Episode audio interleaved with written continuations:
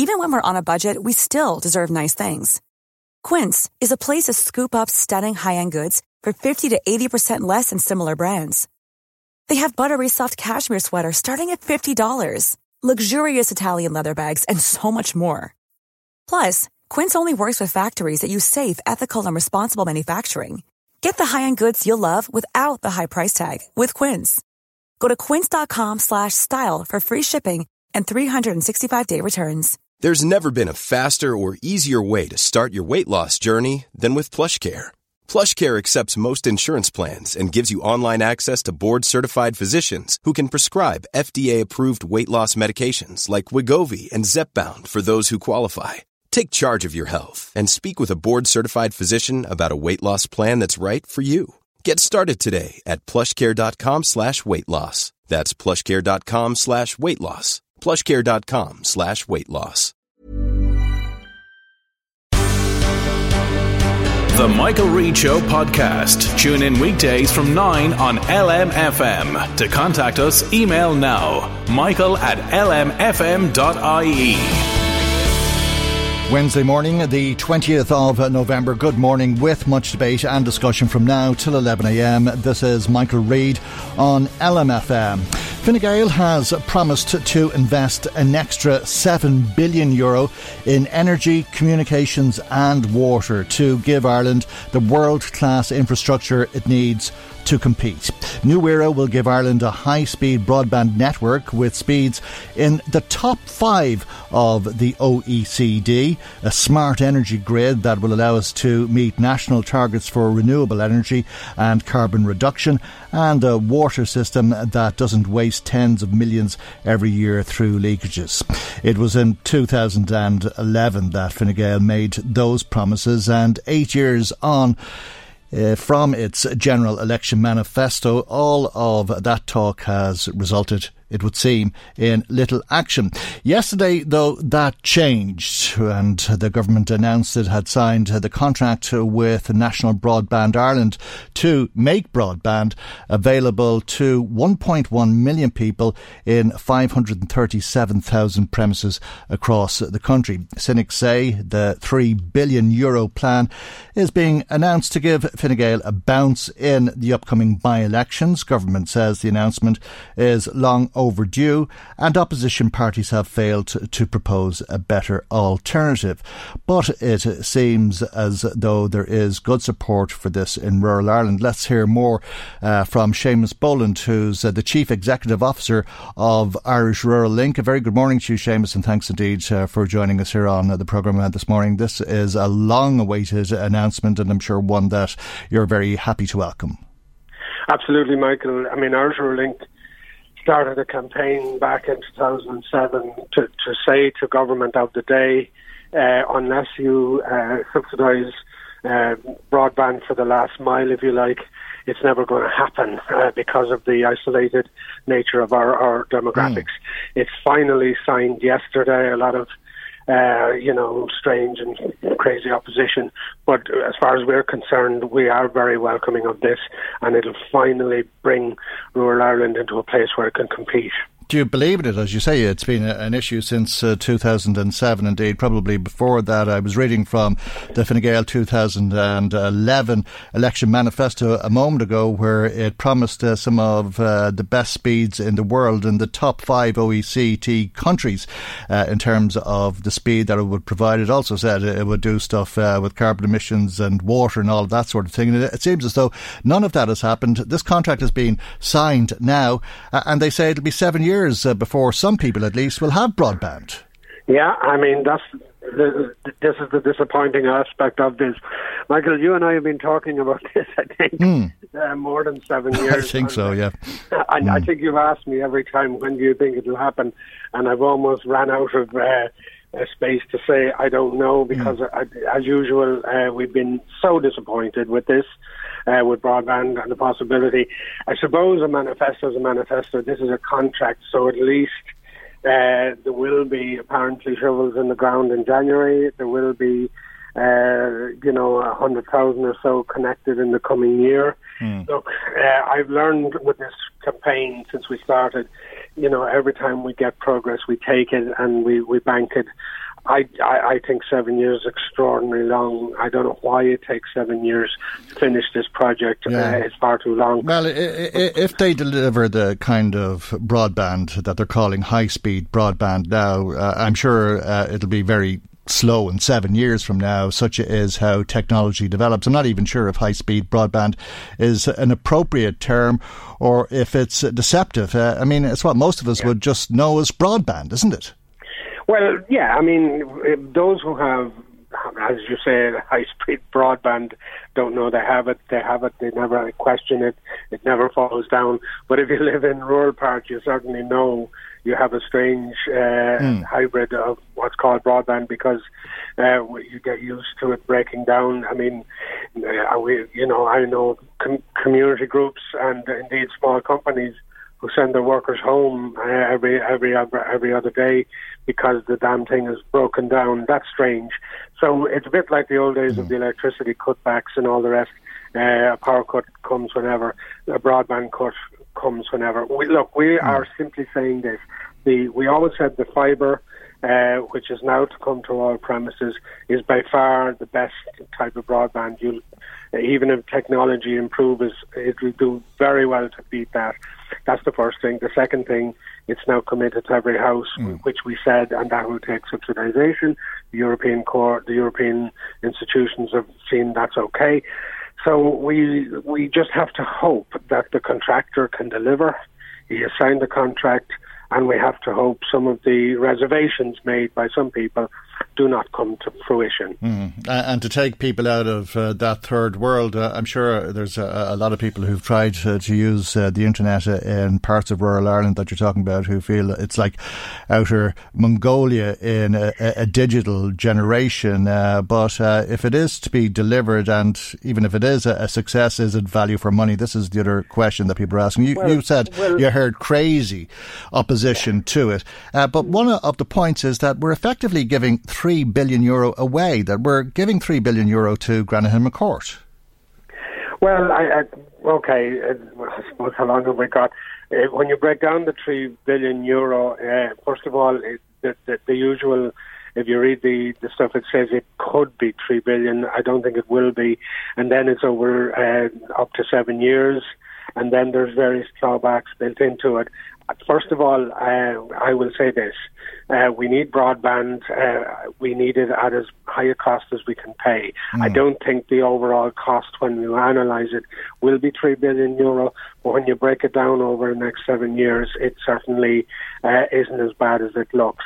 The bigger issue for me will be uh, to ensure that the Granahan McCourt do mm. deliver as they said they will and as they've signed in terms of the contract. Uh, and also, Mr. Bruton was very clear yesterday that there are checks and balances to make sure that the state can still somehow continue with this if anything particularly goes wrong. Okay, but, but there is still a question over if it's value for money or not, isn't there? Because oh, yeah, no, you know, there's 537 premises uh, that need to, to be connected, yeah. uh, and if somebody uh, was to look into getting broadband in their house uh, and uh, they rang up about it, let's say, and were told it'll cost them 6,000 euro, they may think twice. And if all of the 537,000 were to be connected at a cost of 3 billion euro, that would cost about 6,000 per premises, wouldn't it? Yeah. Uh, well, that's one crude way of looking at it. I would look at it a very different way. Uh, I think this is the, the biggest uh, the, the biggest advantage we have to hope is that once it is available, but people will take it up. Mm. It certainly won't cost them six thousand, but I know what you're saying. Mm. The biggest challenge then is the institutions, the the, the commercial companies. Well, it won't cost the individuals in the houses; it'll cost everybody in the country, uh, because it'll be yeah. funded through yeah. taxes into this three billion. And we could stay with the crude calculation for a moment, uh, because yeah, this is where this is where it gets even uh, more questionable. I would have thought, uh, because they don't think everybody's going to take up on it. In fact, they're saying only about 20% of the premises will take yeah. up on it. So the reality of it is, is that it won't to- cost 6,000 to connect every house. It'll cost probably something more in the region yeah. of 40,000. But here's the challenge, you know, when they brought in electricity, a lot of people, and I'm one of those people, can remember when I came into our house. Mm. That gives my age away. And uh, my God bless him, Lord rest him, father thought one plug in the house was all that was needed. You know, in other words, the the usage of the electricity wasn't firmly in his mind when he when he connected the electricity. You know, that, as we know, that's very different now the question will be will the various institutions, whether it's education, whether it's agriculture, the universities, the banks, uh, will now make sure it is more possible and will assist people in bringing mm. their products and services through the internet and all of that. Hol- ho- holiday homes well, as well as banks. You know, this is the thing. You, I yeah. mean, you've got to be selective at both ends of the spectrum. Uh, people who don't yeah. need it uh, and people who do need it. Uh, uh yeah, well, I, yeah. As far as I'm concerned, you know, connecting holiday homes is, is something. I hope those are the last ones connected. To me, uh, look, internet is a tool for business. It's a tool for living. It's a tool to manage. It brings a whole load of advantages. Mm. Even people living alone, you know, you can have be monitored uh, from a health perspective uh, using broadband. You can even turn broadband into generating electricity off the off, uh, you know, using the various technologies to bring electricity electricity in their own homes. I think, you know, Michael, the imagination can only start getting switched on right now as to the usage of broadband. Uh, but I'm hoping that many of the institutions, whether it's electricity, whether it's education, whether it's the banks, mm. all of them will begin to say, okay, how can we best use this? I think those fears will be well and truly ground, rounded and got rid of once this thing gets going. Yeah, or will it be outdated? That's the uh, question no, I started off with. I mean, 20 years ago, the internet was years behind where it is now. Yes, but we know we know this. The the micro the fiber technology will not be outdated. Uh, yes, the, you have 5G and you have all sorts of stuff coming at you, but all mm. of that is extremely expensive and it's technologically not even close to being right. Fiber is is solid, it remains, and it's way future proofed, at least 30, 35 years, and uh, that's assuming uh, something magical else doesn't appear, but I don't think that's going to happen. Well, it may, though. You see, this is the thing. That's always the thing with technology. You don't expect it to happen. Uh, it seems inconceivable uh, at the time. I mean, if you go back, let's say, 30 years in time, uh, when people used to uh, have to go to the credit union to take out a loan in order to make a phone call if they wanted to call somebody overseas, they can now do it for nothing on the internet. That's true. But you see, that technology has been there. Uh, the, the inventor of the uh, internet, uh, he gave a lecture at the Dimbleby lecture recently, Tim Bruns or Brunnett. I mean, he, he, in other words, the technology for all future technologies is either here at the moment or it's not. And if it's not here at the moment, then it takes a good 30 to 35 years to begin to be of any use at all. Uh, so we know mm-hmm. from our our knowledge of where technology is, or even future technology, there isn't any comparable technology, even even remotely in, in the invention stage. So we've we've a bit to go before anything magical will turn up. Okay, and uh, it seems almost futile uh, trying to question it uh, at this stage because uh, the contracts have uh, been signed, uh, and it's clear that the government has the support of the main opposition party, Fianna Fáil. they're giving out stink, of course, a lot of tut tutting. Uh, but uh, they won't uh, be following up on any of that. Uh, but are you confident that this will happen? Because there is still the prospect of a legal challenge, I take it.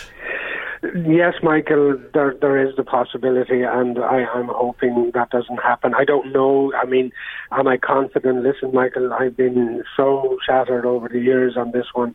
Uh, I, I'm, you know, I'm I'm never sure, and I'm not 100 percent confident either.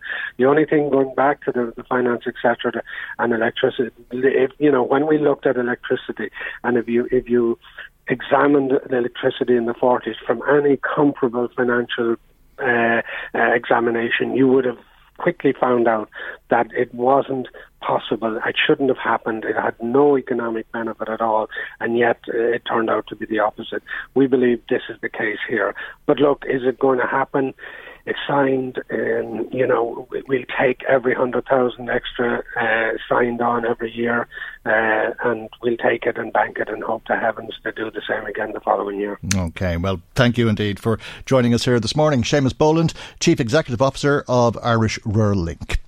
Michael, Reade on LMFM. Now, the Union of Students in Ireland has launched a mental health text line to help students who have problems with issues such as suicidal thoughts, abuse or assault, self harm, bullying, or a breakdown in a relationship. Marie Lyons is Vice President uh, for the USI in the BMW region and on the line. And a very good morning to you, Marie, and thanks uh, for joining us here on the programme uh, this morning.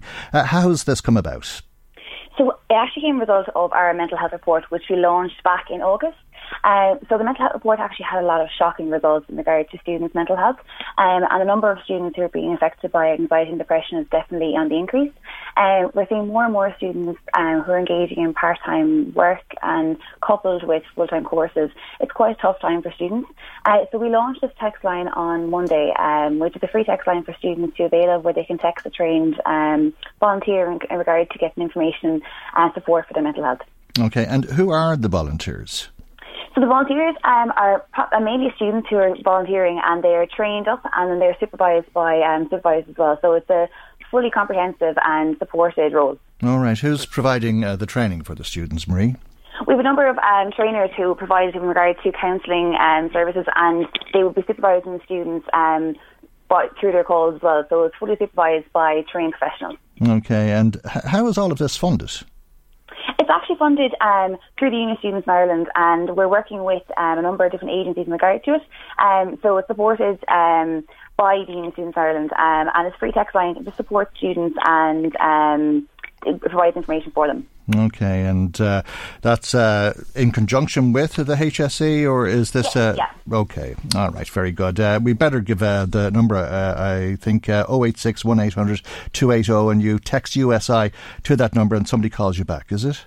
It. It's, it actually works over that they reply to you through text. So if people don't want to actually um, speak to someone on the phone, they can text them through this uh, number. So it's all through text, um, and a student can access it then 24 7. Oh, very good. Okay. Thank you indeed uh, for joining us uh, this morning. Marie Lyons, Vice President uh, for the USI in the BMW region. Now, it's Wednesday morning. That means uh, you should be able to pick up your local newspaper in the newsagents. Marie Kearns is here with uh, the papers, and indeed, she's going to tell us what's on the front pages. This week, we begin with the Argus. What has people completely devastated, Marie? Oh, Michael, this is a very uh, harrowing story uh, from the Dundalk court this week, and that's the headline on the front page, which reports that 22 year old Ryan Quinn was jailed for 18 months for dangerous driving, causing the death of Robert McLaughlin close to his home on the Newry Road on October 21st, 2017. Harrowing details of the effect which his death has had on his heartbroken family were revealed in victim impact statements which were read out in court and which outlined how his tight knit family had been torn apart by his death, which was unnecessary and avoidable. Okay, and that story continues then on uh, the Dundalk Democrats front page. That's right, Michael. Inside the paper, though, there's a bit of a Christmas uh, theme, and they've covered there of the Frost, uh, Frostival Winter Festival, which takes place in Dundalk on Friday and Saturday. There's lots to look forward to there, with one of the highlights being the parade, which departs from Long Walk at 7 pm on Friday evening. All right, uh, we'll stay in Dundalk. Uh, the leader has a, a story about DKIT. That's right, Michael. That's the lifting of the strike action at the college, which was scheduled to take place yesterday, but was called off following constructive talks between the TUI and the Board of Management at the college. The TUI noted that they had received written commitment from management to achieving technological university status and an immediate engagement in that process was going to start. Okay, a planning application then uh, is uh, featured in the lead story in the Drogheda Independent this week. That's right they're leading with opposition to plans for 661 new homes on a site on the Rathmullen Road in the town, which is currently before An Bord Pleanála and which we're going to be covering later on in the show, Michael. Meanwhile, West Street is the place to be this Friday night if you're around Drogheda as the town's new Christmas lights are officially switched on around 6.30pm and after that Santa Claus will arrive by boat up the River Boyne checking into Scotch Hall at 7pm. We go to Meath and uh, the Chronicle uh, has quite a, a dramatic uh, picture of uh, chocker blocked road. Uh, this is bumper to bumper traffic. Tell us more. It really is. The picture really tells the story there, Michael. But this is chaos caused by trucks travelling to Kilsaran Quarry And uh, Anne Casey is writing that convoys of trucks are proving a nightmare for local residents on the Kilmessan Dunsany Road, who are warning of the possibility of a serious accident as the road is becoming increasingly dangerous. They say that the high volume of traffic is causing the road to disintegrate. Very good. They're the local papers' front page stories uh, this week. Uh, people may wish to make comment on some of those stories. Great variety of stories there, actually. And uh, if uh, they do, you'll be taking calls along with Maggie. And we will uh, indeed. you come back with us uh, with some of those comments in a short while. Indeed, if people want to make comment on those stories, something else you've been hearing, or if there's an issue that you'd like to raise with us, as always, we'd love to hear from you. Our telephone number is 1850 715 958. But we go to the issue of Verona Murphy and comments that are being causing some. Uh, resistance and uh, opposition uh, and indeed outrage on occasion. We'll hear how this was uh, raised in uh, the Dáil yesterday by Bríd Smith. Her statements are absolutely incendiary and they are made not to, uh, if you like, just get attention. She's playing the racist card, but it has a double impact. And what it does, it deflects from the things that I mentioned earlier on. The absolute crisis in health, homelessness and mental health services for children will go under the radar because your candidate plays the race card. And then compound that with the visit that Minister Flanagan took her on to an asylum centre outside of her constituency. I happened to visit that place about 18 months ago when I was doing the Greenway in Waterford. I knocked on the door and told I could not come in. I produced my ID as a TD, and after a long argument with the manager, he allowed me into reception to talk to a limited number of families.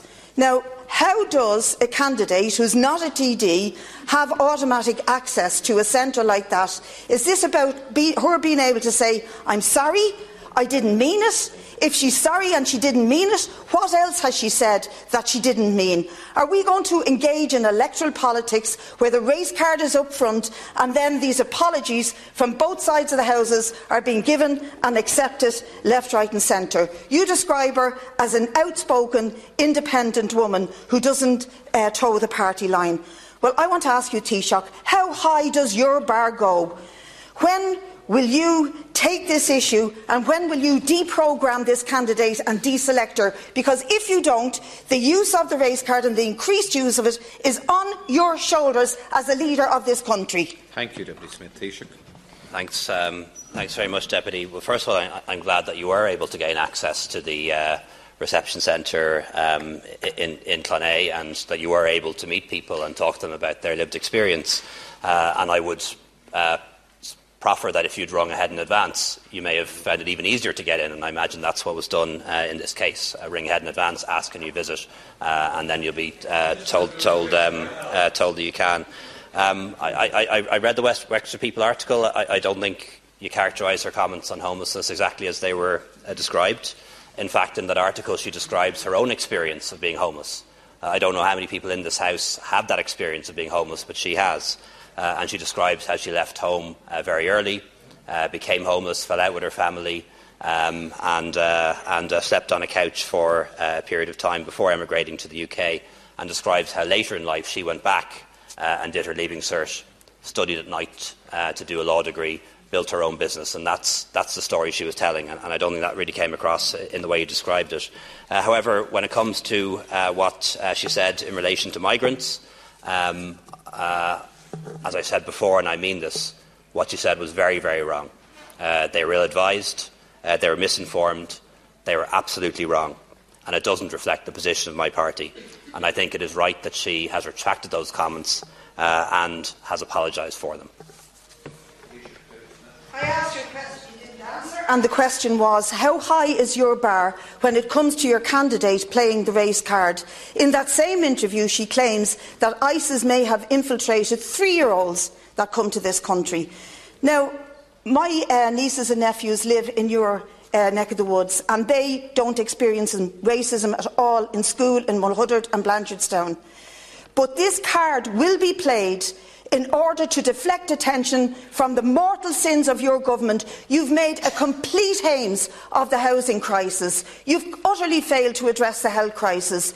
There are people out there who are screaming for mental health services and for places in school. We have never had as much wealth in the country. It's the fastest growing economy in Europe. And this is being used to deflect attention from your side of the House, fairly and squarely. I'll ask you again. How high is your bar when it comes to using racist language for your candidates? Would you not immediately say, that is not on, you're deselected, and furthermore, she needs to be deprogrammed? And that'll take more than two weeks before the, the by election takes place because it is utterly shameful what she said. I've listened to this woman, I've been on television programmes with, with her. When it comes to the Irish Hauliers Association, she's forensic in her information, in her thoughts, in her Deputy. ideas. Time is up. Now she's spouting lies that will scapegoat minorities. And should that escalate, Taoiseach, I'm telling you, as leader of this country, it's on your shoulders. Please answer my questions. How high is your bar against racism in your party? Thank you, Deputy Taoiseach. Thanks, Deputy. You know, you know, as someone who probably knows a little bit more about experiencing racism than perhaps you do, um, my bar, I don't know whether, whether you say it's high or low, but it's certainly not something that is tolerated uh, in the party that I lead. Uh, and yes, I did ring her yesterday. I rang, I rang her yesterday, spoke to her about it, told her that what she said was not on. She reflected on that. Uh, she, she, at that stage had already withdrawn the, the comments uh, and already apologised for them. And we know in this House that there are hundreds of thousands of, uh, of people in this country who are migrants. They make our economy stronger, they help run our public services, they also enrich our society and culture. A very small number come from Iraq and Syria, and most of those are much more likely to be fleeing ISIS than having anything to do with them. And I think she understands that a bit better now than she did a few days ago. Shame on you for not deselecting this woman. It is outrageous. Please, Deputy. That's uh, People Before Profit TD, Bríd Smith and uh, Taoiseach Leo Varadkar in uh, the Dáil yesterday. We'll continue this conversation with uh, the Immigrant Council of Ireland in a moment. Michael, Reade on LMFM. Now, we heard uh, Bríd uh, Smith uh, accuse Verona Murphy and uh, the Dáil yesterday of uh, playing uh, the race card because of statements uh, that she has made re- recently. And playing the race card in politics is an issue of concern to the Immigrant Council of Ireland, which says it's time to stamp out anti migrant rhetoric. Uh, let's talk to Teresa Buczkowska, who's the integration coordinator for the Immigrant Council. Good morning to you, uh, Teresa, and uh, thanks uh, for joining us uh, here on the programme this morning. We listened uh, to uh, the interaction between Bríd Smith and the Taoiseach on the programme a moment ago, and Leo Varadkar was saying that he, he called Verona Murphy and spoke to her about the issue, and he told her that what she said was not on. She reflected on the issue, and at that stage, she had already withdrawn the comments and apologised for them. Are apologies enough? Good morning. Um, well, this is very problematic on a bigger scale because it's not only about this one single incident, because what we are witnessing right now is high frequency of very damaging uh, anti-immigrant rhetoric uh, being present in public debate. Um, this is uh, becoming a problem in this by-election, but I think it's going to be even worse in the next uh, general elections next year. Uh, Verona did apologize. However, we have to remember that words matter, Mm. and those words they will always be present in public domain. And she actually did not withdraw her statement. She actually confirmed her statement again on Tuesday morning in an interview with a local newspaper. Um, so this apology seems not genuine. They, they, they seem that you know. Um, they, they, they seem that uh, this is just rather a political game rather than genuine apology. As a as a person who's running for for election, um, she should be holding herself to higher standards in making sure that she's checking factual evidence when she's making a, a statement. She should educate herself more about issues that she's speaking about because um, there is a risk if you speaking from a perspective of a person who has no evidence and making mm. is hmm. making statements, those statements will be very damaging. Okay, but if she makes those statements and uh, she's being supported by the Taoiseach uh, to the extent uh, that she's not being deselected despite uh, the growing amount of people who are calling for that to happen, uh, well then her statements are reflective of the Fine Gael party position, are they not? Um, she's a Fine Gael, rep- she's a Fine Gael yes. representative who has the support of the Taoiseach. He says yes, he's happy yes. with how she's dealt with it. There is, as I said, there is a big problem with the lack of proper reaction from Fine Gael. Um, Fine Gael was very um, quick to call out uh, Lorraine Clifford Lee and uh, Noel Grealish's, but when it comes to members of their own party, they seem to be uh, trying to cover it up and they are keep supporting people who are making vile anti-immigrant statements. And that's a bigger problem because it's not only about individual uh, statements, but it's actually the approach that we have within our political elite to tackling racism. Um, and we are very, very disappointed to see that there is a continuous uh, support to um, uh, Verona Murphy. And, and, and, when we look at uh, recent events um, of other candidates that was dropped by uh, Fine Gael, it seems like a swing has more rights in Ireland than migrants, refugees, and asylum seekers. Right. Uh, Leo Varadkar said she was very wrong. What she said about migrants were very wrong. Uh, she was ill advised, she was misinformed, and she was absolutely wrong. Uh, but none of that makes any difference. Uh, uh, uh, once she said it, there's no way you can retract what has been said, is there? Not really. Uh, those words matter, and we have to start uh, taking this seriously. And we have to start uh, m- making a real statement that we're not going to tolerate racism in public debate. But we are, aren't we? Um, I mean, that's the question, I suppose, that I'm trying to put to you indirectly. Leo Varadkar, Fine Gael is tolerating yeah. racism, are they not? Yes, he is, uh, and and uh, because he's not making a strong statement against it, that means that he is tolerating um, racism within public debate. Right. Uh, how do you feel about the Taoiseach, uh, the Prime Minister of this country, tolerating racism? It's very, very disappointing because he's supposed to be the leader of this country. He is the leader of the country. So he's supposed to be showing the right way to go and he's supposed to be uh, showing the example. And how can we trust the government to tackle racism in general in population when they're doing absolutely nothing to tackle racism within their own, among their own members uh, of their own political party? Uh, not only they are not doing anything to ca- tackle it, but they are actually continuing support uh, for members who expressing racist uh, sentiments and anti-migrant sentiments. Uh, and that is very, very worrying. This is something that should not have place uh, in Ireland.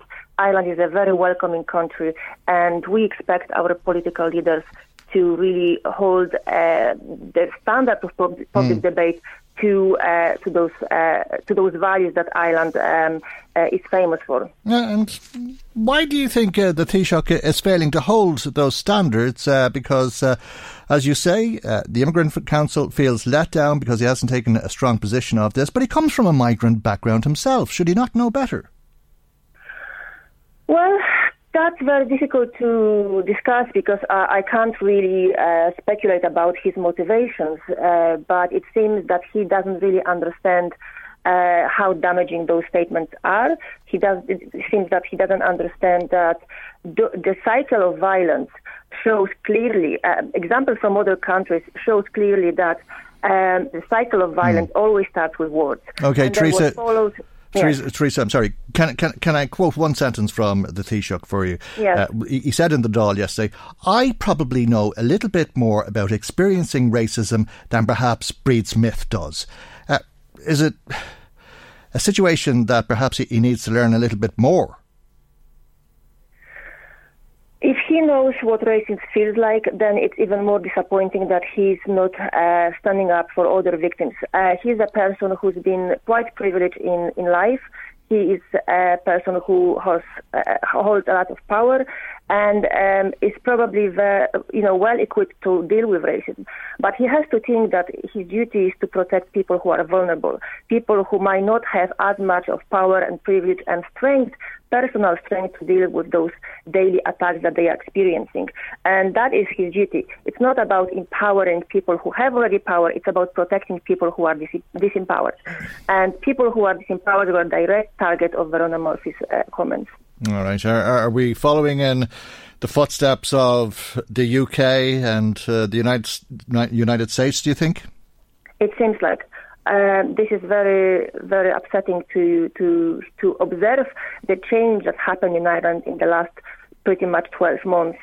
This started during the presidential elections and then uh, local and European elections.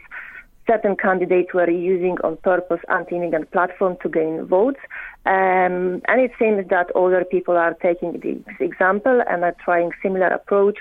And this is exactly what is happening in US and and um, and uh, UK, which pretty much shows that Ireland is not immune to international currents um, where uh, neo Nazis and, and racist sentiments are becoming a mainstream uh, part of our public discourse. Okay, well, that's obviously a, a reflection on uh, the people living in the country as well. Uh, we leave it there for the moment, though, and thank you indeed uh, for joining us here on the, the programme this morning. Teresa Buczkowska is the integration coordinator with the Immigrant Council of Ireland. Michael, Reade on LMFM. Now, Marie has come back in with uh, some of uh, the calls and text messages uh, that have been coming to us uh, this morning. What have people been saying to us, Marie?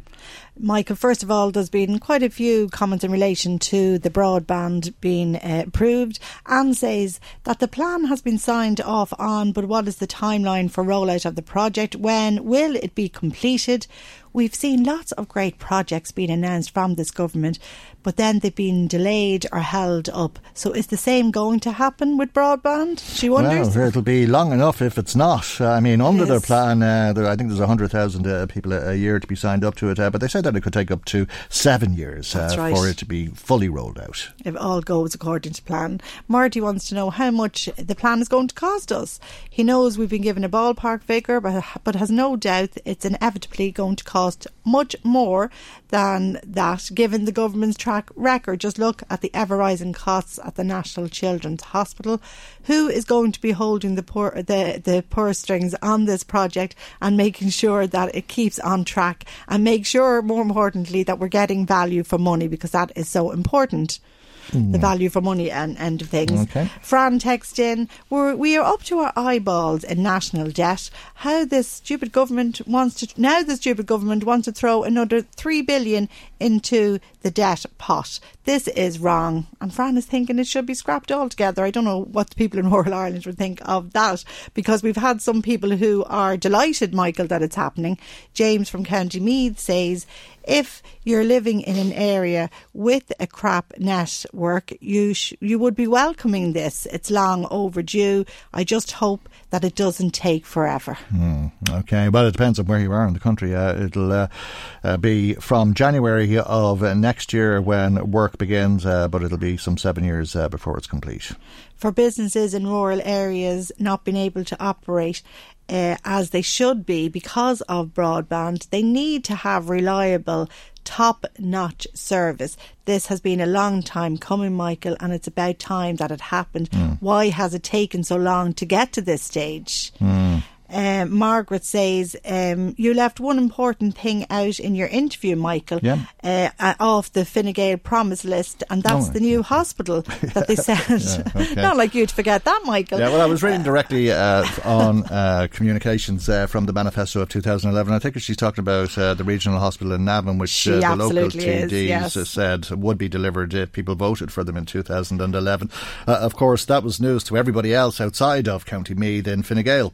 Well, Margaret says they think we've forgotten, but we haven't, and we won't. Mm. so there you who, go. Who is they in that statement? Uh, and that comes back to the point of uh, when uh, the TDs went on the front page of the Meath Chronicle the day before the election, I think it was, if not the day before that. James Reilly, who was the Minister for Health at the time, was, I have no idea what that's about. yeah, sure, nobody knew anything about it. Uh, but uh, they have insisted uh, that that was the case at the time. Of course, they say that things have changed and it probably won't happen now. Well, we we'll have another election next year, so maybe it'll be a repeat. Oh, yeah, I'm sure it will. Yeah, yeah Just yeah. staying with broadband for the moment, Marty wants to know how much it's going to cost us, and says that again worried about the figure possibly rising. So, mm. you know, as time goes yeah. on, when you're mm. saying seven years, will that figure keep going up and oh, going up? well, apparently not. Absolutely capped, I think, is uh, the expression uh, that the government has been used uh, in response to questions uh, about uh, that uh, figure escalating and uh, inflating over the course of uh, the programme. But let's uh, go to this horrific murder in Lucan on Monday evening. Uh, Stephen Breen, crime editor with the Irish Sun, is on the line. A very good morning to you, Stephen, and uh, thanks for joining us. I suppose uh, people are being bumped off every other day in this country, but this was a remarkable story in how this man was left in a car that was set alight. Yeah, it's an extraordinary story, and I think it, it brings back memories of, of what happened not too far uh, from the, the border there in Ravensdale when Anthony Burnett and Joseph Redmond were shot dead and left in a car which was later burnt out. So when we heard about this incident on Monday night, that's what struck in my mind. But mm. the Garda investigation is ongoing. Um, at the moment, they have, they believe um, they're, they're, satisfied that they know who the victim was that was found in the car. And it all started on Monday when a, a local resident in Lucan uh, spotted his car on fire. The fire brigade responded very quickly to the incident. It's then that they made the grim discovery that there was indeed someone inside the car.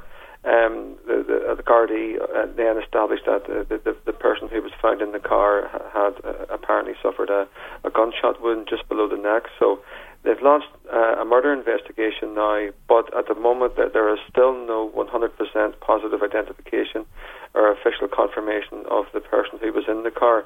Although uh, you know we know that mm-hmm. they've spoken to an individual's family that they believe it to be him, and the family have expressed concerns for his safety. They've expressed concerns that you know he hasn't been in contact with them, but it won't be until the Gardaí receive evidence from uh, DNA and also dental records that they'll be able to, uh, you know, officially confirm who this individual is.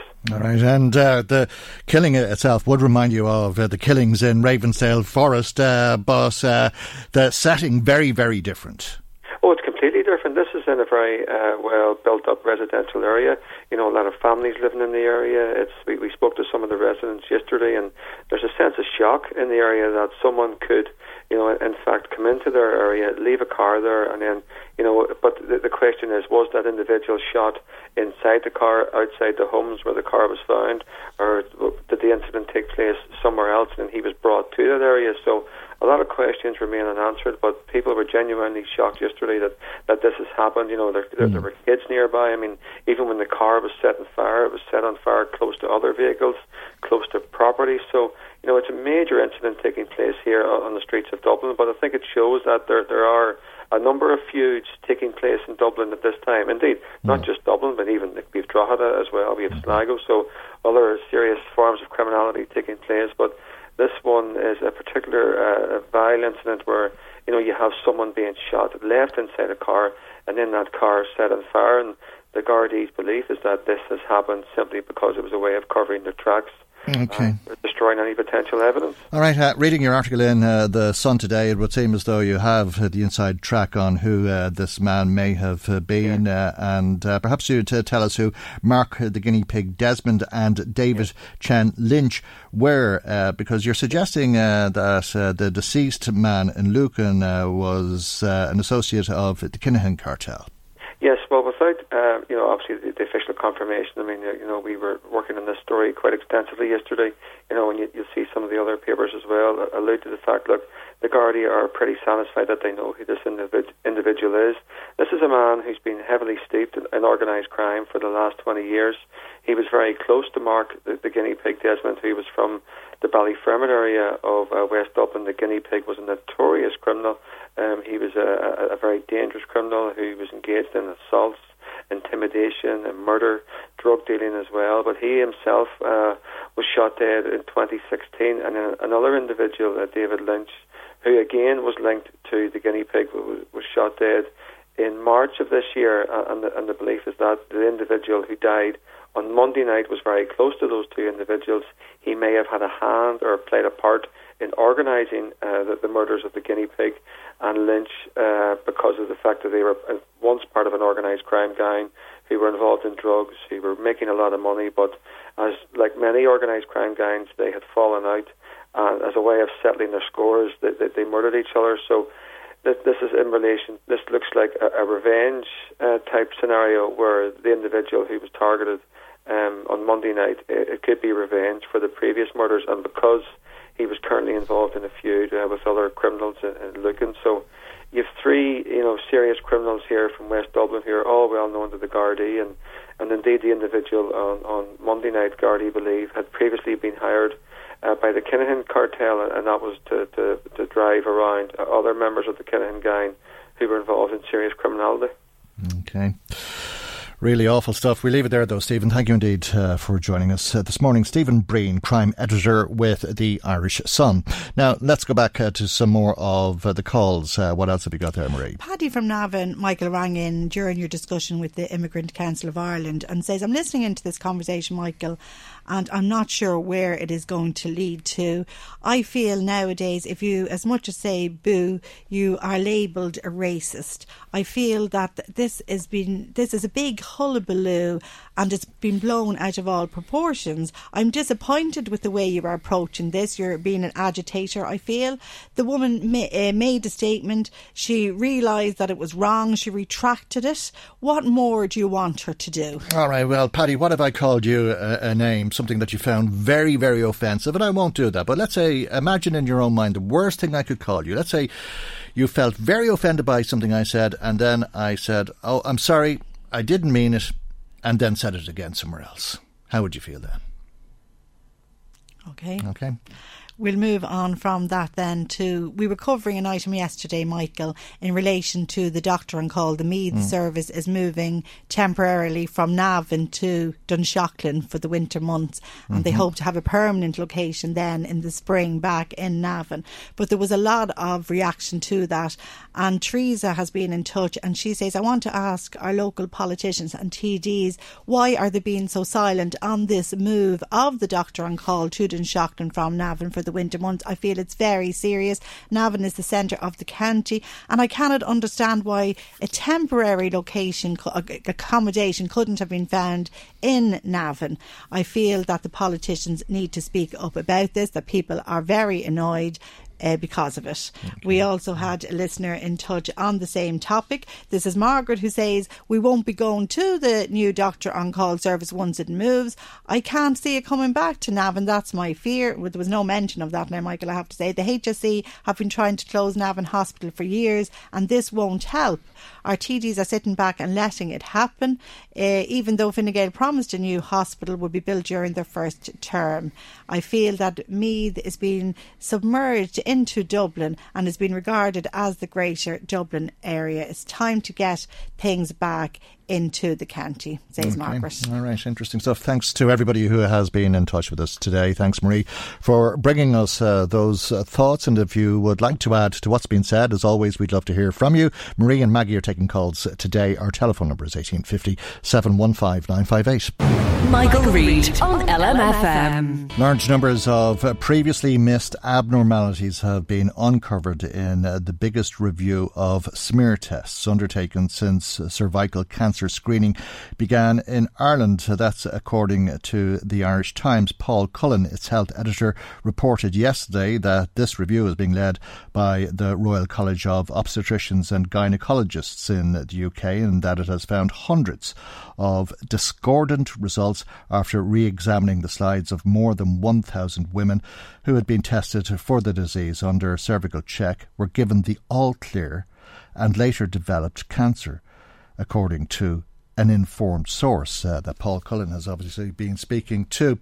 Uh, let's talk uh, about uh, this with Sinn Féin's spokesperson on health, Louise O'Reilly, who's on uh, the line. A very good morning to you, and uh, thanks for joining us here on the programme this morning. I know that you raised this in leaders' questions yesterday, but the information we have on this is pretty scant so far. In fact, all we have are reports like that in the Irish Times yesterday. But maybe you'd tell us about a case that you brought to the attention of the Taoiseach yesterday, and perhaps explain to our listeners who Fiona Prendergast is.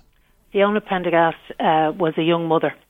And uh, on the day that the uh, the Taoiseach issued the apology, her widower received a letter from the Royal College of Obs and Gynae And in the letter, um, it, it, was there was quite a substantial amount of text, but uh, one of the lines in it said, "Had a referral to colposcopy been made in 2009, it is likely that the cancer diagnosed in 2014 would have been prevented." And Fiona and then died in 2015. She died in 2015. Yeah. She did, and uh, she left four children behind her and a very extensive um, group of family and friends, all of whom are, are grieving very desperately. And I think what yesterday what we saw on the front page of the paper, and, and you know, um, fair play to uh, to Paul Cullen because um, obviously he's a journalist. He reports on what he knows. But um, what we saw in the paper was more of the same. So, I mean, Michael, you and I would have spoken previously about how damaging leaks into the media are to the women and their families that are caught up in this scandal um, and how it was necessary and it should be necessary to tell the women first. And that was what we were promised would happen. We were told that the results of the Royal College of Obs and Gynae review would be communicated to those women and they would be offered all of the support. And then and only then would uh, would we get publication of the report so you can imagine how mm. disappointed I was and mm. others when we open the paper and we find on the front well, that's page. It. Yeah, yesterday was just a, a, another day waiting on this report to be published, uh, and uh, turned out to be a very different day when people bought the paper or saw the paper maybe on a, a shelf in a, a, news agency, and you said it was a very difficult day for Fiona's widower, her children, very. family, and friends very very difficult because again you know what they want to do is they they want to be able to they want to be allowed to grieve. They want the answers that they so desperately need. They have been communicated with so they they they have received a, a report but then they read in the paper that there are hundreds.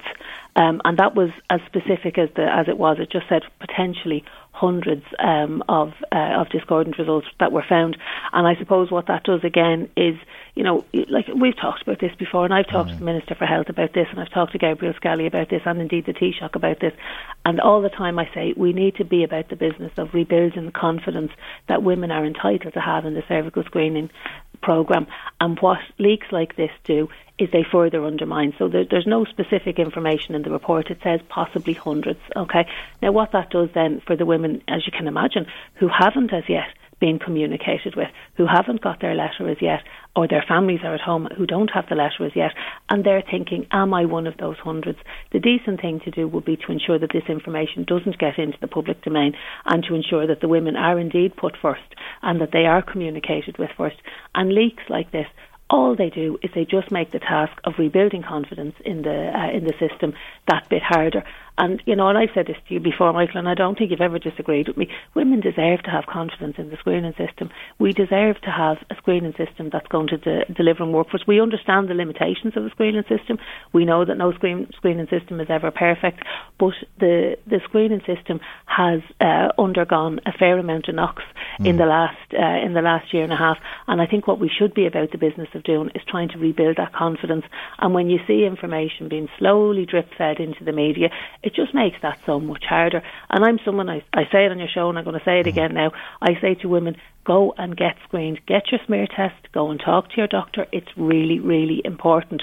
But that job is made all the harder when uh, when you see that the that the system is not watertight and that leaks happen in this way and that information is drip fed out. So it leaves you with the question of okay, well that's what's in the paper today. So what else yeah. is going to come out tomorrow or the next day, and what else is going on? Okay, so according to that report in the paper yesterday, the review has found that there could be hundreds of women like Fiona who, if she had been referred for a colposcopy in 2009, could be alive today instead of having been diagnosed with cancer in 2014 and passed away in 2015. Uh, it must feel as though uh, she was stolen from her family. Uh, have you been speaking with her family? I've been speaking with a very close friend of hers, and uh, that's exactly how they feel um, that's exactly how they feel um, because this is a woman who would have uh, gone repeatedly to her doctor and would have said to, to, to, to, medical professionals, you know, I, I really don't feel right. I really don't feel right. And yet the result that she got indicated that uh, that she had um, you know that, that she had nothing to worry about and the, you know they didn't recommend further treatment so I suppose what's in the um, what's in the report and what's reported in the paper is that in some of the cases so we, we know hundreds and then we, we see that it says some cancers could have been prevented so for those women you know it, that's not the right way for them to find it out, Michael. Do you know Mm. that's they they should find that out either in a one to one meeting or indeed via a letter with you know with the proper in place. That's a hell of a thing to find out, and that's a rotten thing to find out uh, for any person. But my God, to find it out on the front page of the paper instead of uh, via the channels when we have been given so many promises and so many assurances by the Minister for Health that he would take this seriously, that he would get out in front of it, that he would ensure it didn't happen again, that we wouldn't see again the drip and slow drip feed of information into the public domain via media leaks. And yet, that's what happens. I mean, that's a hell of a way for people to find out when they're sitting at home now, they haven't received their letter, and they're thinking, hang on a second, am I one of those women? Could my cancer have been prevented? Could I have do- could I have done more? Could something have happened? And you know, particularly for the for uh, Fiona's family. And for her, uh, for for her children, who will see this in the paper, it just brings it all back up again. There, there, there is a much, much better way to do it, and I think the Minister for Health needs to take a good, long, hard look at um, how this is happening because it is happening repeatedly. I mean, I think this is the third or the fourth time you and I have had a conversation about information that's been leaked into the public domain, and it, I, I just don't think that that's doing those women and indeed Fiona's friends and family any kind of a service at all because what it does is it just highlights the fact that we don't have all of the information when women want all the information, their families want the information, and you know I'm going to work with them to ensure that they get that information. But when I questioned the Taoiseach about it yesterday, he said it wouldn't be appropriate to publish the report until all of the families um, and all of the women have been Well, that, that that's the point. I mean, that's what you were looking for uh, on one hand, isn't it? Uh, the Taoiseach uh, said he wasn't uh, familiar with Fiona's case whatsoever uh, and didn't want uh, to comment on it uh, for that reason. But he, he said that uh, the report uh, wouldn't be published until it had been given to the women involved. But the point you're making is all well and good, except for the fact that it's being leaked to the media and appears on the front page of the Irish Times. Exactly. And what I had said when the Minister for Health announced that that was how he was going to do it, I absolutely backed him. I mean, this, I, I absolutely back. I said that is the right thing to do. Go to the women first, make sure that they know first, and then publish the report in full. But now we're in a situation where it's been partially leaked into the media. I actually think the kinder thing to do in this situation is to publish because uh, now you have people wondering how many. I mean, all that was in the paper was hundreds, so we don't know. Is it 800, 900? Is it, is it 200? We don't know. And I think in order to be able to to, to allay those fears, I think publication really is the right thing to do. And I also call for the Taoiseach to fully uh, to ensure that the members of the opposition were fully briefed, because again, we don't want to be responsible for putting any misinformation into the public domain. We want to be sure we know what we're talking about.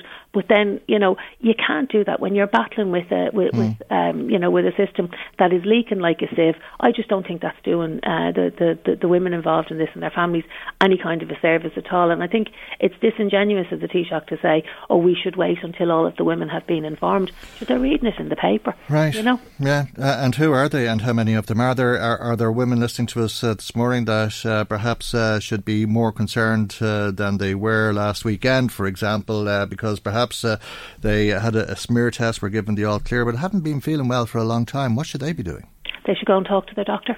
Um, always, always go and talk to your doctor. Be, be aware of any of the symptoms. You know, the, the HSE and the Mm. screening program. You can check it online. If you are in any way symptomatic, go and talk to your doctor. Um, and you know, no screening test is ever 100%. It's quite possible that you would get um, the all clear from uh, from a smear test, and you know, still be in a situation where you would need further treatment. So always listen to your own body. Go and talk to your doctor. Have that full and frank conversation. And if you are at all worried, seek medical advice. Don't put it to the back of your mind because I What, what, what would you expect at that stage, Louise? I mean, would you expect another smear test? Because we've been down that road, haven't we? Um, perhaps another smear test, uh, perhaps a referral into colposcopy, perhaps a referral to a consultant, depending on the level of the symptoms. But you need to have that open, frank, and honest discussion with your GP, and you need to sit down, or indeed with your um, with your medical practitioner, wherever it is. If you go to the Well Woman and Family Planning Clinic, or wherever it is that you go um, to get your uh, your smear test done, go and have that conversation because I think we're all that bit more alert to the fact that the screening test is not 100%. Of course, Mm. most women will know that anyway. The screening test is not 100%. It's part of a picture, and you need then to go and have that conversation with your doctor. If and you're need to stand your ground, I, I take it, uh, because time is of the essence, as Fiona's story proves. Yes, Indeed, time is of the essence, and um, and I think you know what has happened now is everybody's become that little bit more aware. There's actually been an increase in the mm. number of people going for the number of women going for smear tests, which I think is brilliant. Um, and there's been an increase in in the uh, the numbers of people talking about it. I mean, you and I've had several conversations about it, and I have had um, indeed on, on the airwaves many many times. I think that's a really good thing because I think for far too long um, women treated their own health maybe as as, as something they, did, they didn't discuss it. Maybe discussed it with other women, but they wouldn't mm. necessarily go to the doctor. And I think now, you know, if any woman listening to this this morning is in any way worried, she needs to put her mind at rest. She needs to go and sit down with her doctor, and she needs to, you know, she's regardless of whether or not she has had a clear smear test yeah. in the past, she needs to go if she's symptomatic and have that conversation with her doctor. Thank you indeed for joining us this morning. As always, Louise O'Reilly, Sinn Féin's spokesperson on health. Michael, Reade on LMFM. Okay, there's a concern amongst East Meath uh, councillors about a proposal to build 661 new homes in uh, the Rathmullen Road area of Drogheda. Let's hear a little bit more about this. Uh, Fine Gael Councillor Paddy Meade is in here with us, and uh, Fianna Fáil Councillor Wayne Harding is on at the telephone. Good morning to both of you, and thanks for joining us. Uh, I suppose we have a housing crisis, uh, and that uh, goes without saying. Uh, so uh, people are, are, quite often bemused, uh, if not just confused, uh, when they hear objections to housing proposals, Paddy. Yes, Michael, and uh, hello, Michael, and, and, listeners. Definitely, there's a housing crisis and there's a need for housing, but just because there is doesn't mean we should rush things and perhaps get them wrong. And if we look at this planning application that's in, it's not going through the, the normal process of going through Meath County Council for planning. It's gone in a fast track system to Bord Pleanála, where it doesn't have to adhere to the county development plan as tightly as it would if it went through the council on the site, now this is. Uh, That's because it's a strategic, strategic proposal, yeah. yes. Yeah. Mm-hmm. And it's in Donore Parish. Effectively, there's be the population of Donore will be going up by 3,000 if this development goes ahead.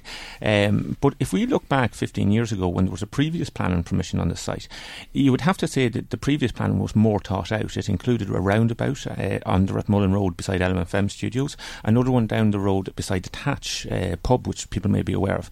Because you, if this goes ahead in its existing plan. In five years' time, Michael, I know we'll be back in in this studio and people will be given out about the clogged up road that is here. It's not thought out. Even the site layout is, is poorly thought Which road will be clogged up? Or which county will the clogged up road be oh, in? It, it'll be both uh, Meath and Louth. Mm. And in fact, is the county border a confusing factor in this? No, I, I don't believe it is uh, because on planning applications, uh, both councils are talking to each other pretty well.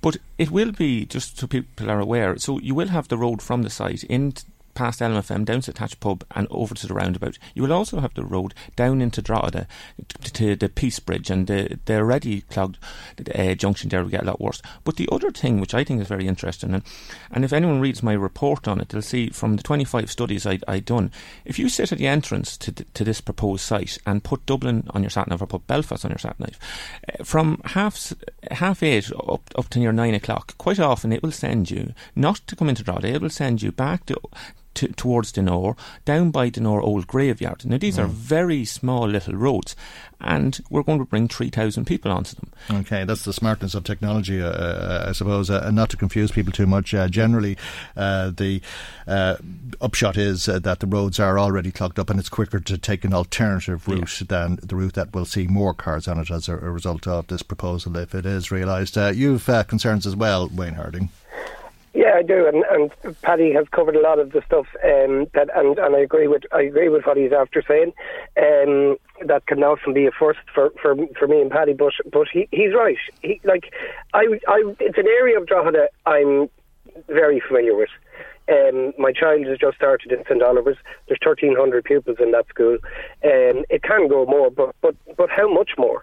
Um, to facilitate this type of development. The road infrastructure, um, Paddy mentioned uh, the, the junction at uh, the top of Marley's Lane, just where, where you are more or less sitting, and it's it's a really dangerous junction at the Bridge of Peace.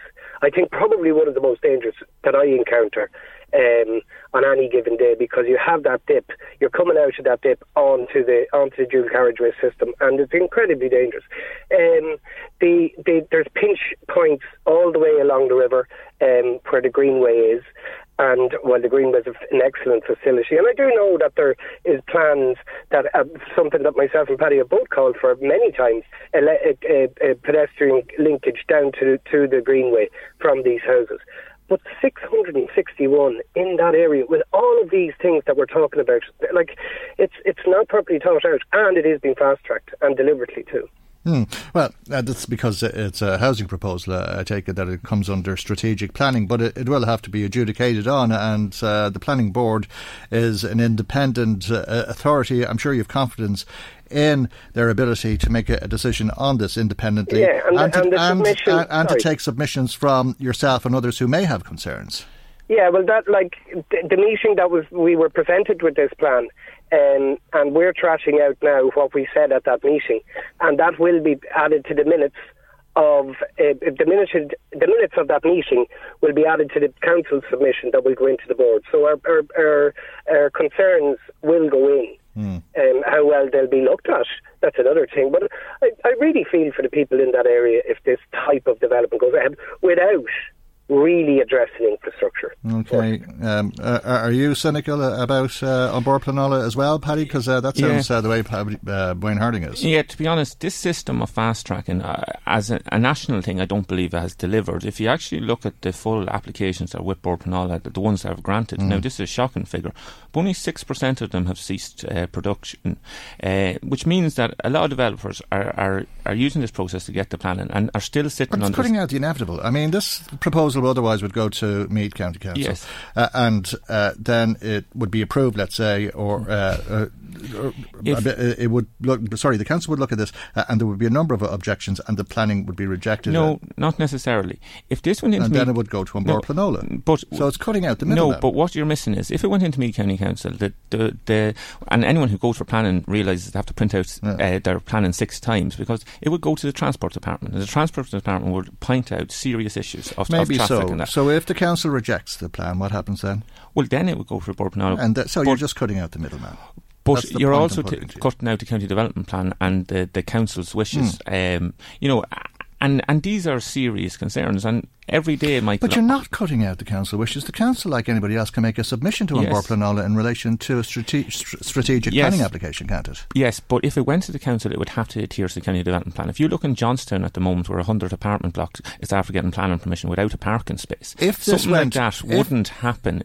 If these if houses it, are to be built, yes, uh, they would be valuable housing. Uh, and there's no doubt about that. Yes. Wh- whether it's in the right location or otherwise, 661 houses has to be welcomed anywhere in the country.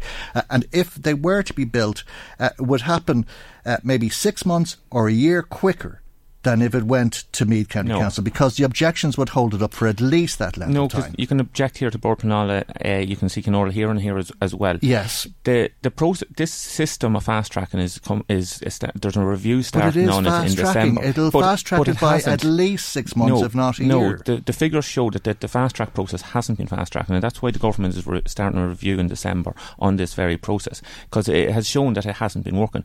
And I d- I don't want to be contradicting the, the construction industry or different people, but if you just uh, sat here two years ago, you would hear that planning was the thing that was delaying.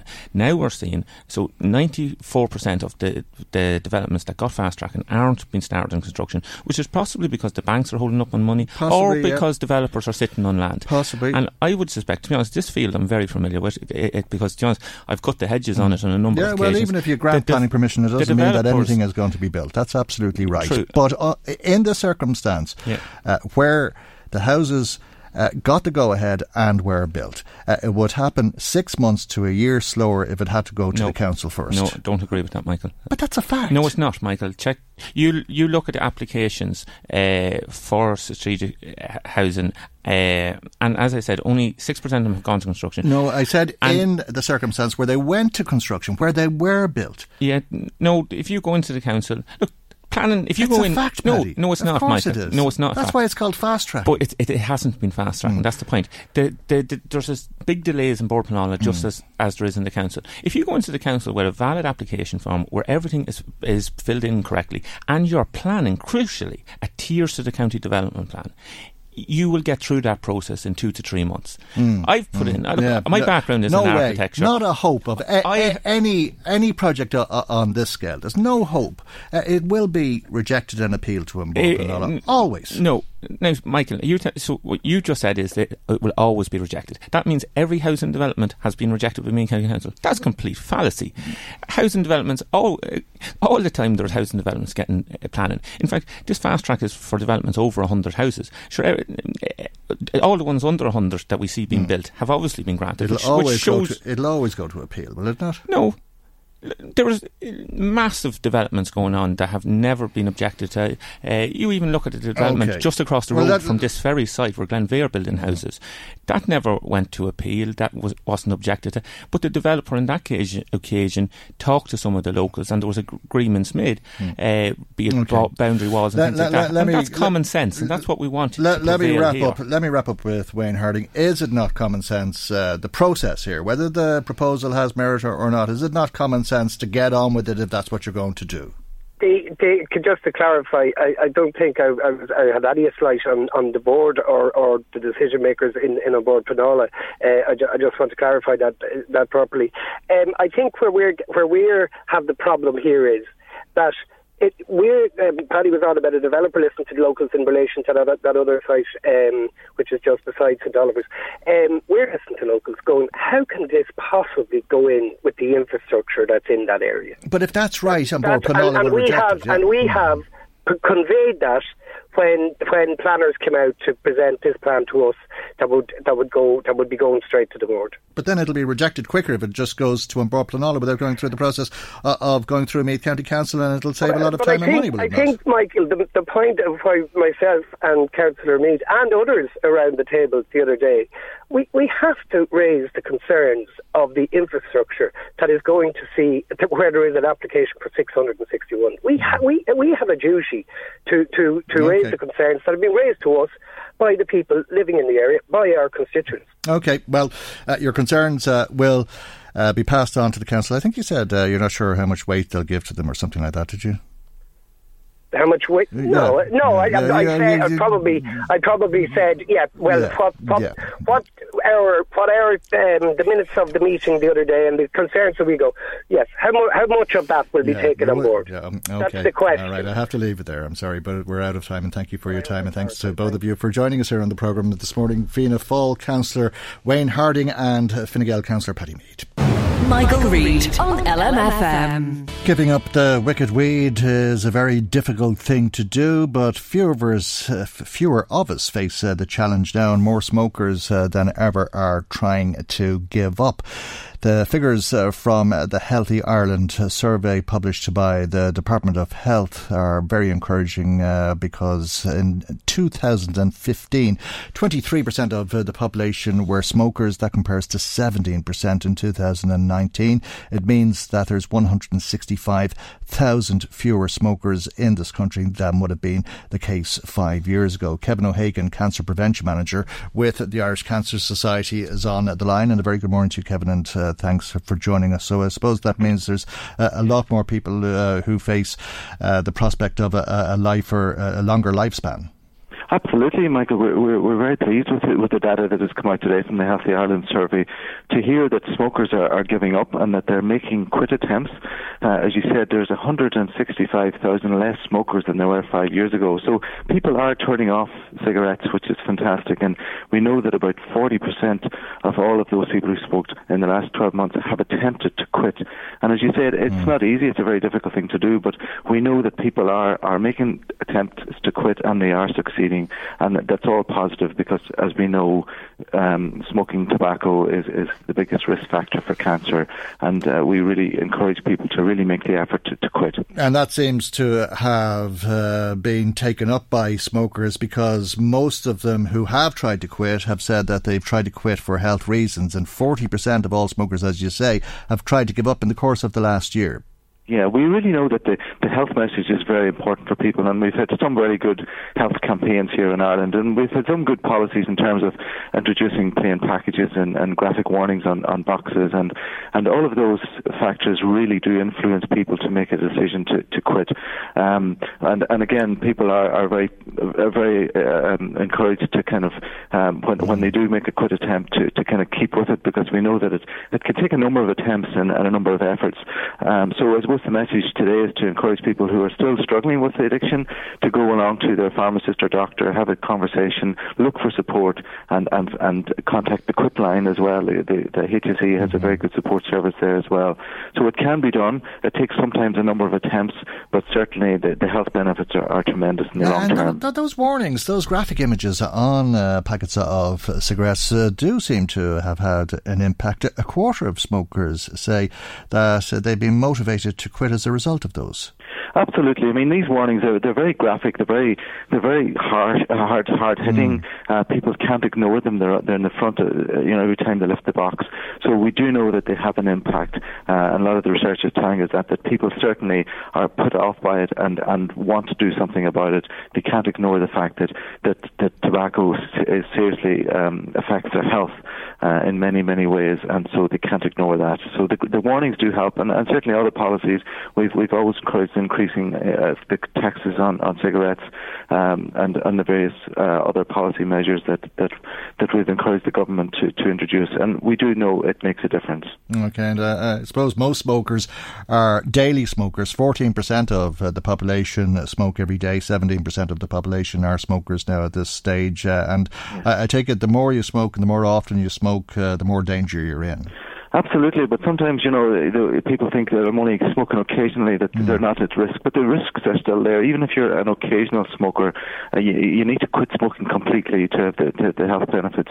It's not enough just to be smoking occasionally. So, as you said, 14% are smoking daily, but we do know that there's a number of people who just take up the habit on occasions, and that's we really discourage that as well because it's a, it's a very slippery slope from, from occasional smoking to daily smoking. Yeah, and you'll, hear, you'll hear of people who say, uh, "I only smoke when I have a drink, and then they end up drinking a lot more than they would have. Yeah, exactly. Yeah, and, and and certainly you're still affecting your health, even if you are just smoking occasionally. So it's a, it's a it's a it's a it's a trick that we shouldn't we shouldn't fall into, you know. Um, so occasional smoking is just as harmful as daily smoking. And do you believe that people have given up tobacco uh, when they've given up smoking? Uh, because uh, a lot of people give up smoking but take up vaping.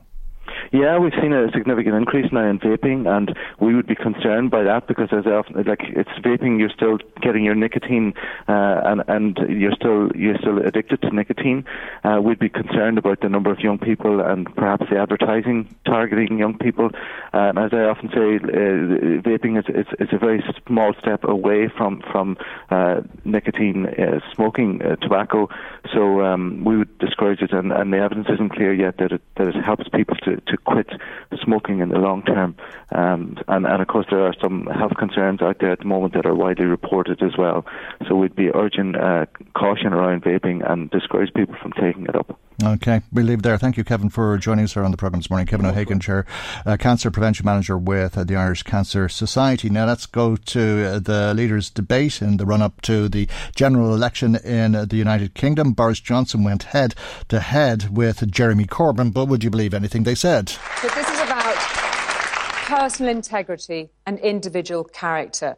Does the truth matter in this election? I think it does. And I, I think it very important. I think it's very important to hear from. I've been very clear about the deal that I've done. There it is. It's in black and white. You can read it. We don't know. We don't know what Mr. Corbyn is it's proposing. Not just a, it's he not won't, just about he won't Brexit, come clean. He won't come clean with the electorate about what he is Mr. proposing Mr. to do. Corbyn, nor will he come allow clean Mr. Corbyn about to whether respond, please. he would Thank support you, Mr. Johnson. that deal Mr. or not. I think we've been very clear on our policies in relation to Europe. I think we're also very clear on all the other policies that will be unveiled in our manifesto on Thursday, and they will be accompanied by a fully costed grey book with it. So every pledge we make will be fully funded because I believe the British people deserve that knowledge, deserve to know what we're going to do, and deserve a government that is actually not going to preside over rising homelessness, increasing inequality, and chaos in the NHS. Isn't that awful? People in the UK laughing at the Prime Minister in the leaders' debate on ITV last night. Now, uh, Jeremy Corbyn then saying he was very clear and his party was very clear on this, that, and the other, and just about everything. But is he clear uh, about uh, another referendum? And if there was to be another referendum, how he would vote in it? And Mr. Corbyn proposes to negotiate a new treaty uh, and then to put that to the people in a referendum. But we don't know, and I've asked this before, we don't know on which side Mr. Corbyn would campaign. Is he going to campaign for leave Can- or remain? Can we ask Mr Corbyn to respond to that? Very clearly, we will. We will negotiate. We will negotiate an agreement, and we will put that alongside Remain in a referendum. And our government will abide by that result. I will carry out the result of that referendum. There will be a genuine choice put before the people of Britain to make their decision, and we will carry it out.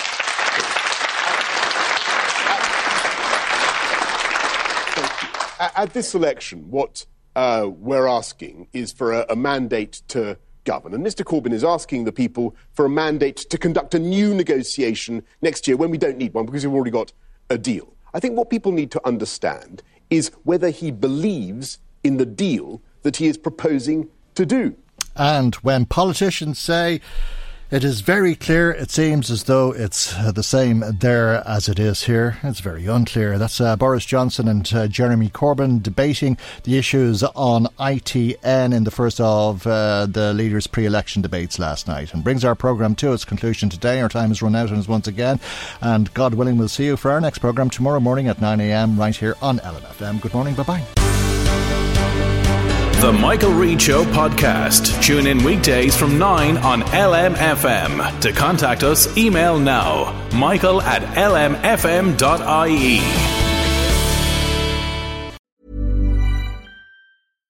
If you're looking for plump lips that last, you need to know about Juvederm lip fillers. With Juvederm Volbella XC and Juvederm Ultra XC, your lip look, whether it's subtle or bold, can last up to one full year with optimal treatment and no additional maintenance. Find a licensed specialist and see if it's right for you at juvederm.com today. That's J U V E D E R M.com. Add fullness to lips in adults over 21 with Juvederm Volbella XC or Juvederm Ultra XC. Do not use if you have severe allergies or a history of severe allergic reactions, or if you're allergic to lidocaine or the proteins used in Juvederm. Tell your doctor if you have a history of scarring or taking medicines that decrease the body's immune response or that can prolong bleeding. Common side effects include injection site redness, swelling, pain, tenderness, firmness, lumps, bumps, bruising, discoloration, or itching. As with all fillers, there's a rare risk of unintentional injection into a blood vessel, which can cause vision abnormalities, blindness, stroke, temporary scabs, or scarring. For full important safety information, visit juvederm.com. Planning for your next trip? Elevate your travel style with Quince. Quince has all the jet setting essentials you'll want for your next getaway, like European linen, premium luggage options, buttery soft Italian leather bags, and so much more. And is all priced at 50 to 80% less than similar brands. Plus, Quince only works with factories that use safe and ethical manufacturing practices. Pack your bags with high-quality essentials you'll be wearing for vacations to come with Quince. Go to quince.com slash pack for free shipping and 365-day returns. Hey, it's Paige DeSorbo from Giggly Squad. High quality fashion without the price tag. Say hello to Quince. I'm snagging high-end essentials like cozy cashmere sweaters, sleek leather jackets, fine jewelry, and so much more. With Quince being 50 to 80% less than similar brands. And they partner with factories that prioritize safe, ethical, and responsible manufacturing. I love that. Luxury quality within reach. Go to quince.com slash style to get free shipping and 365 day returns on your next order. Quince.com slash style.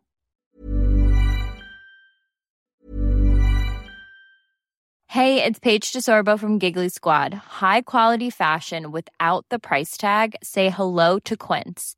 I'm snagging high-end essentials like cozy cashmere sweaters, sleek leather jackets, fine jewelry, and so much more. With Quince being 50 to 80% less than similar brands. And they partner with factories that prioritize safe, ethical, and responsible manufacturing. I love that. Luxury quality within reach. Go to quince.com slash style to get free shipping and 365 day returns on your next order. Quince.com slash style. It's the Kia Summer Sticker Sales Event, so give your friends something to look at, like a B&B with an ocean view, an endless field of wildflowers, or a sunset that needs no filter. Make this a summer to share and save with a capable Kia SUV or powerful sedan. See your local Kia dealer or visit kia.com to learn more. Kia, movement that inspires. Call 800 334 Kia for details. Always drive safely. Sale applies to purchase of specially tagged 2024 vehicles only. Quantities are limited. Must take delivery by 7824.